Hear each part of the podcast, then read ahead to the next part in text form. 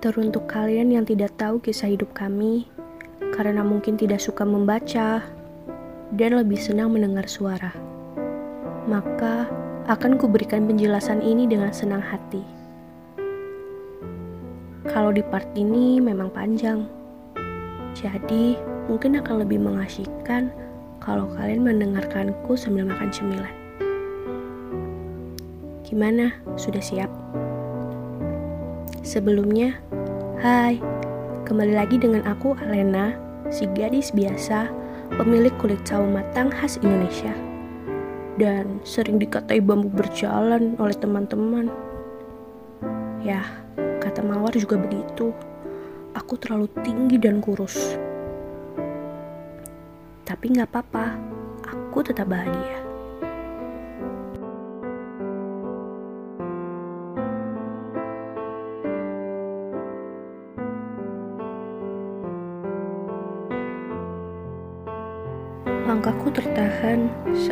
Berniat pulang dari sekolah oleh seseorang yang sejatinya tak kusukai. Dia bisa dibilang musuh bebuyutanku sejak lama. Sejak kami masih duduk di bangku sekolah menengah pertama. Sebut saja namanya Leli. Gadis cungkring berkacamata yang tentunya lebih kurus dariku. Padahal aku udah kurus. Dia adalah ketua kelas di kelas yang kini kutinggali.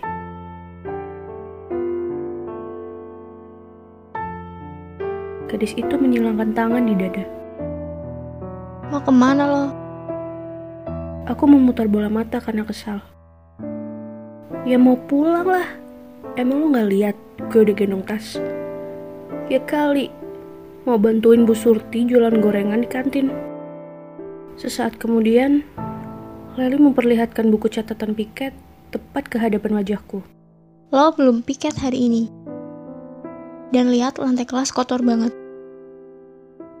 Gue mau lo ngepel sampai bersih. Ingat, gue bakal mantau dan nungguin lo sampai selesai. Aku mengerutkan kening sambil protes lagi padanya. Lo nggak lihat ini udah jam berapa?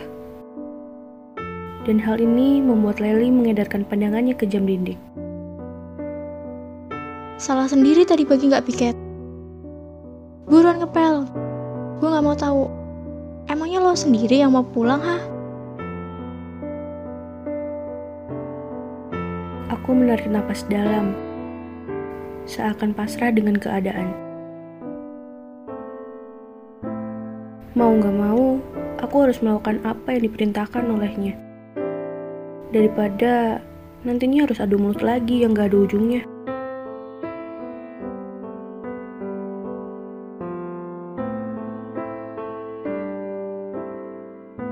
Aku meraih ember berisi alat pel, yang kemudian kuletakkan menyandar ke pintu kelas. Lalu aku beralih menuju toilet siswa untuk mengambil air ke dalam ember yang gak lupa ku beri cara membersih lantai. Persainganku dengan Leli bermula pada saat kami sering menjadi kandidat untuk mengikuti lomba. Saat kelas 7, kami terpilih mengikuti cabang olahraga lompat jauh. Dengan akhirnya, aku yang menjadi atlet pilihan sekolah. Saat kelas 8, lagi-lagi kami bertemu pada seleksi untuk mengikuti lomba cipta dan baca puisi dengan Leli yang akhirnya terpilih. Kami juga beberapa kali bersaing untuk merebut juara paralel sekolah. Meski sejatinya aku nggak menganggap Leli sebagai saingan, tapi lama-lama aku gerah dengan sikapnya yang seakan mengajakku selalu untuk saingan.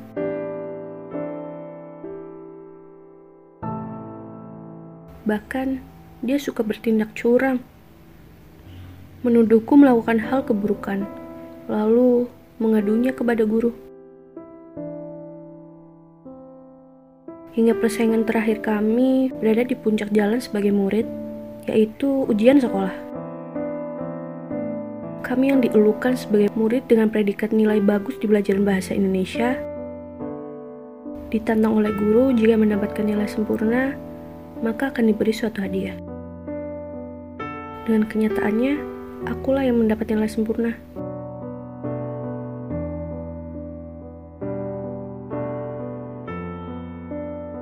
Aku nggak nyangka, pil pahit kembali kutelan di jenjang SMA kali ini. Lagi-lagi, Leli yang kutemui. Sampai satu kelas pula. Seperti nggak ada teman lain aja. Dan hal ini yang membuat aku nggak betah di dalam kelas. Leli suka mengintimidasi dan menghasut teman-teman untuk membenci.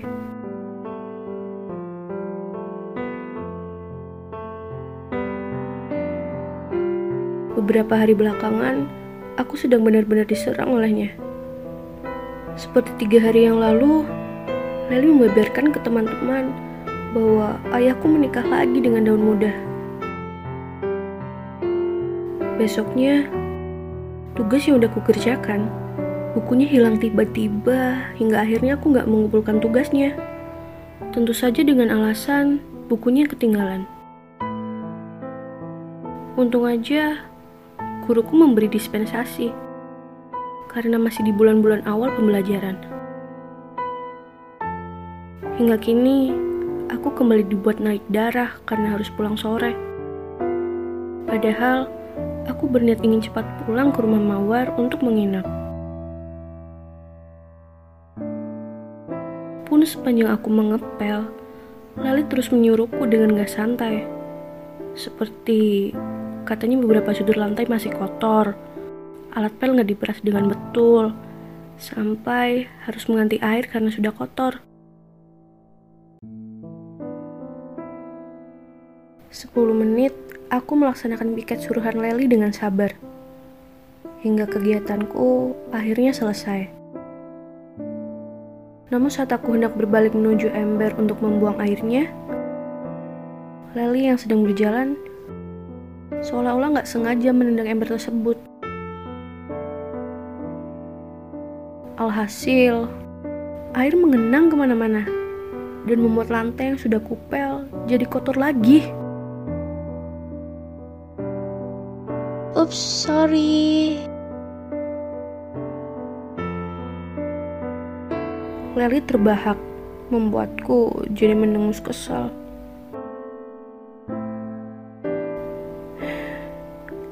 Makanya kalau jalan matanya tuh dipakai buat ngeliat.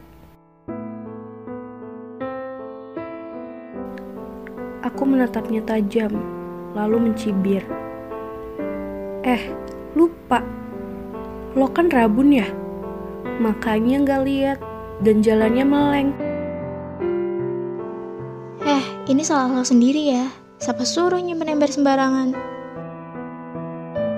Leli menendang ember tersebut sampai terpental keluar kelas. Sudah nggak tahu lagi aku harus berekspresi apa. Beberapa detik berlalu, ember yang semula terpental keluar kelas kembali masuk ke dalam kelas dengan keadaan didorong oleh seseorang seseorang yang membuatku jadi tertegun dan menganga. Siapa yang nendang-nendang yang tak berdosa ini? Suasana hening beberapa saat. Hingga akhirnya Leli menunjuk ke arahku. Dialah kak, lihat sendiri kan, dia yang lagi pegang alat pel. Lelaki janggung dengan bed nama Valen Mahendra di seragamnya itu berjalan mendekat ke arah Leli. Tadi aku lihat bukannya kamu tuh yang nendang. Bahkan sampai membuat lantainya kotor lagi begini. Lali bergidik ngeri. Mendengar Valen melempar sarkasmenya. Eh, uh, enggak kok kak. Valen menyilangkan tangan di dada. Ang eng ang eng. Ngomong aja masih belum khatam. Udah belagu lu mau beli orang. Hah? I iya kak, ampun. Leli memelas. Bersihin sekarang. Valen berseru hingga suaranya memenuhi seluruh sudut ruangan. Daripada terjadi hal lain, akhirnya Leli merebut alat pel dalam genggamanku dan meraih ember yang semula ia tendang. Namun naas, saat dia berlari melewati genangan air, badannya terpelanting sampai menghasilkan bunyi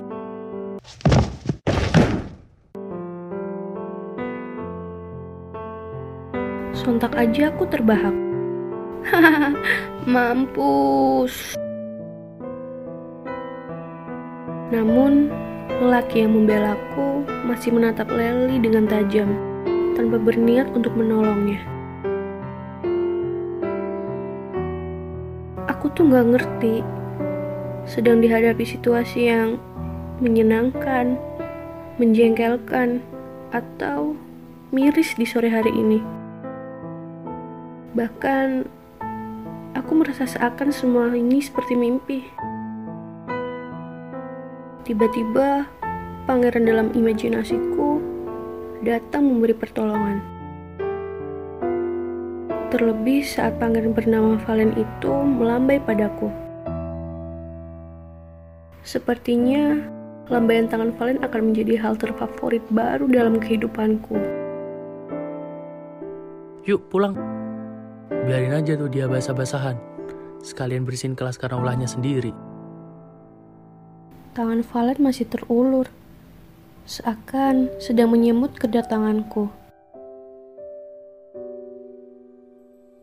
Aku membuyarkan lamunan, lalu beralih meraih tas di atas meja. Aku berjalan dengan hati-hati saat melewati genangan air dan juga Leli yang masih terduduk di lantai.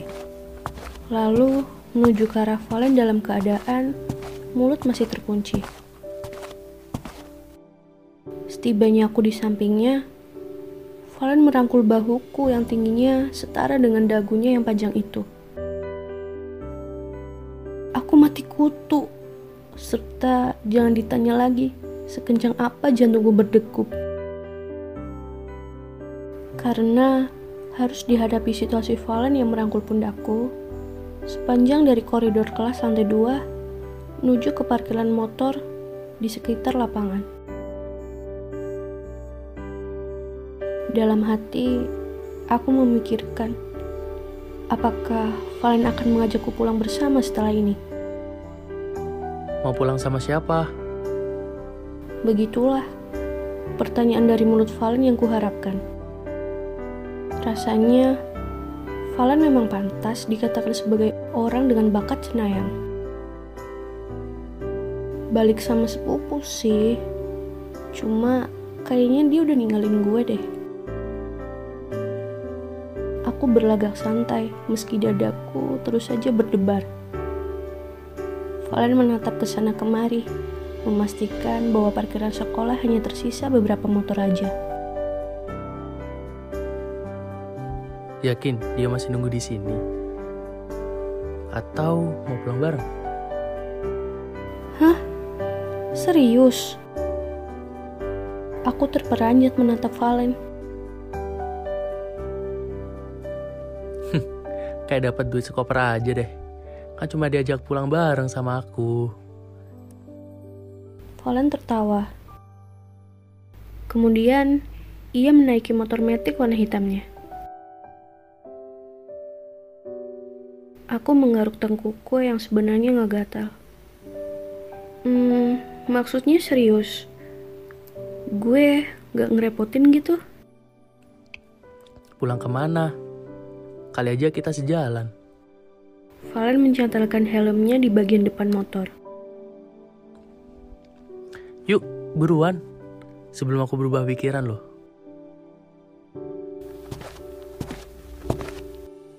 Berjalan mendekat dengan sedikit keraguan. Ke Jalan Patimura, Kak. Wah, kebetulan tuh aku ngelewatin. Yuk. Akhirnya, aku duduk di jok belakang Valen. Tentu dengan keadaan dadaku yang berdebar gak karuan. Ya Tuhan, bisa sedekat ini dengan pangeran impian, layaknya Fata Morgana di dalam dunia mimpi. Udah menjadi hal yang gak mungkin terjadi, kejadiannya ada dalam mimpi pula. Hmm, hayal yang bertubi-tubi. Udah, jangan tegang. Aku nggak gigit kok. Valen menatapku dari spion yang membuatku jadi malu. Gak apa-apa kok. Setelah memastikanku aman di belakang sini, Valen mulai menstarter motornya. Beberapa saat memainkan gas dalam keadaan motor yang masih terdiam. Sepersekian detik, Valen mulai membawaku meninggalkan kawasan sekolah.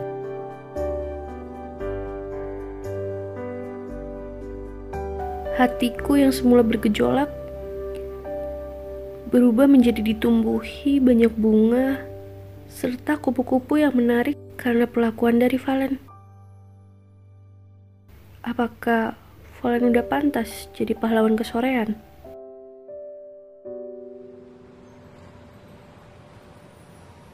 bukan rumah mawar yang kutuju. Meski aku udah menunjukkan mana aja jalan yang harus dilalui. Melainkan kini, Valen mengajakku nongkrong di sebuah pedagang bubur kacang hijau kaki lima di depan toko yang udah tutup. Valen menantikan bubur kacang hijau kesukaannya yang dilengkapi dengan ketan hitam dan durian. Sedangkan aku sendiri memilih diam karena nggak suka dengan menu yang ada. Sorry ya, aku jadi malah ajak kamu ke sini. Valen menyambut kedatangan semangkuk menu kesukaannya. Habisnya tadi udah niat beli pas pulang sekolah. Ini kayak yang dinamakan jackpot. Aku berusaha menghalau delusi yang datang sebab perlakuan Valen seakan menunjukkan bahwa kami sudah kenal sejak lama. Aku juga dapat mendengar perkataannya tanpa harus bertanya. Sebuah hal yang mustahil, bukan? Apa memang hanya segelintir orang aja yang merasakan hal ini? Aku suka deh sama cewek yang apa adanya. Kayak kamu. Aku kembali membelalakan mata. Maksudnya?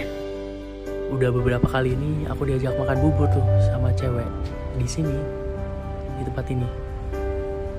Bilangnya mereka tuh suka sama bubur, tapi pas pesanannya udah datang, malah cuma dimakan beberapa sendok aja.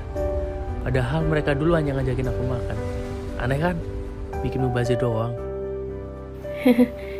iya kak, aneh kenapa gitu ya tapi aku nggak bisa membohongi karena aku masih merasa canggung.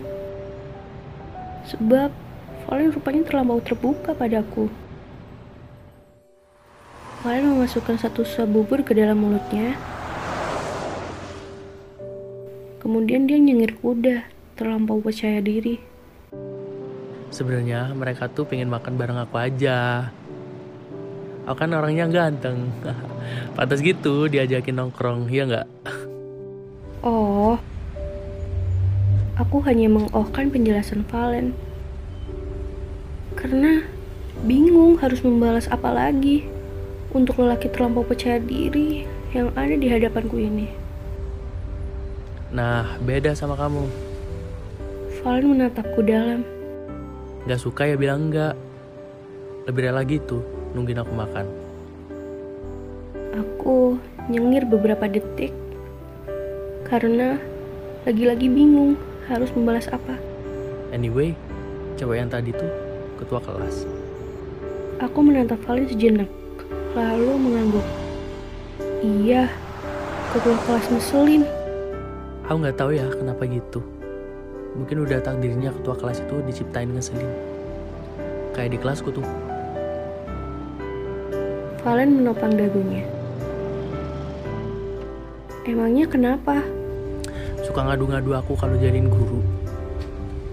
Kayak tragedi permen karet kemarin. Kalau bukan karena ketua kelasnya ngadu, Bu Meka nggak akan tahu tuh aku sama Benny pelakunya. Valen terus saja berceloteh. Iya, Benny juga lagi hoki tuh. Nggak masuk waktu itu. Jadi gak kena hukuman sama aku. Aku sendiri terus memperhatikannya sepanjang ia bercerita. Hingga aku terbahak di akhir kalimat karena merasa terhibur oleh tingkahnya. Harus banget ya pakai istilah tragedi. Aku nggak pernah memikirkan Valen sampai menyebut tindak usilannya dengan sebuah sebutan tragedi. Haruslah, biar keren. Valen terbahak. Terus, Benny-Benny itu belum dihukum juga sama Bu Mega. Valen menggeleng. Sampai detik ini sih belum. Biarinlah. Kalau emang dia nggak dihukum, kan dia cuma ikut-ikutan, ide isengku aja. Syukur deh. Lo mau berkorban gitu demi teman. Eh, tunggu dulu. Valen berseru. Kapan-kapan tinggal Ben itu yang dihukum. Enak aja dia, ikut menikmati sensasi kesenangan tragedi itu. Tapi malah gak dapat hukuman. Aku menggeleng-gelengkan kepala. Karena lagi-lagi gak menyangka. Valen yang terlihat santai apabila dihadapi masalah justru menyembunyikan dendam di balik kesantaiannya itu. Benar-benar pribadi yang konsisten dalam segala hal memakai topeng. Konsisten dalam hal menutupi keburukan lewat wajahnya yang lugu. Konsisten menutupi sifat usilnya di balik wajahnya yang kalem. Sampai konsisten menutupi rasa dendam di balik jiwa kesantaiannya. Udah sore nih BTW. Yuk balik. Valen bangkit dari kursi yang didudukinya. Gak kerasa, mangkuk berisi bubur kacang hijau, dilengkapi dengan ketan hitam dan durian, kini bersisa beberapa tetes air aja. Termasuk orang kurus yang cepat menghabiskan makanan.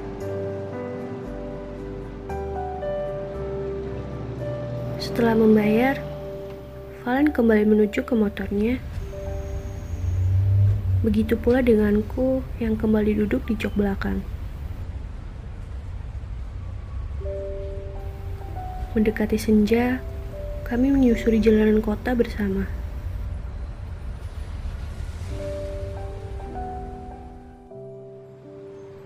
Helmnya nggak dipakai, Kak. Aku sengaja mengeraskan volume bicara. Membuat Valen sedikit menengok ke arah kiri dengan mata yang sesekali masih fokus ke jalanan. Aku takut kalau nanti pakai helm, aku dikira bukan cowok gentle. Kenapa? Masa cowoknya nggak pakai helm tapi cowoknya pakai? Sama aja kan mau melindungi diri sendiri. Seandainya nih kita kecelakaan kan, kamu meninggal karena nggak pakai helm, tapi aku waras karena aku pakai helm. Aku disebut pelaku pembunuhan tadi sengaja nih, bener nggak? Valen berceloteh lagi. Kan kecelakaan. Gak akan ada orang yang tahu takdirnya akan gimana. Aku kembali menggelengkan kepala karena geli dengan pendapat Valen. Aku merasa menjadi Milea yang dibonceng Dilan dengan motornya menyusuri jalanan sore hari. Sayangnya, cuaca sedang tidak hujan. Menyebabkanku belum menjadi Milea yang dapat meluk Dilannya dengan luasa. saat air langit membasahi tubuh kami berdua. Kalaupun aku ditakdirkan seperti Milea, aku berharap gak mendapat Dilan yang meninggalkanku selagi sayang-sayangnya.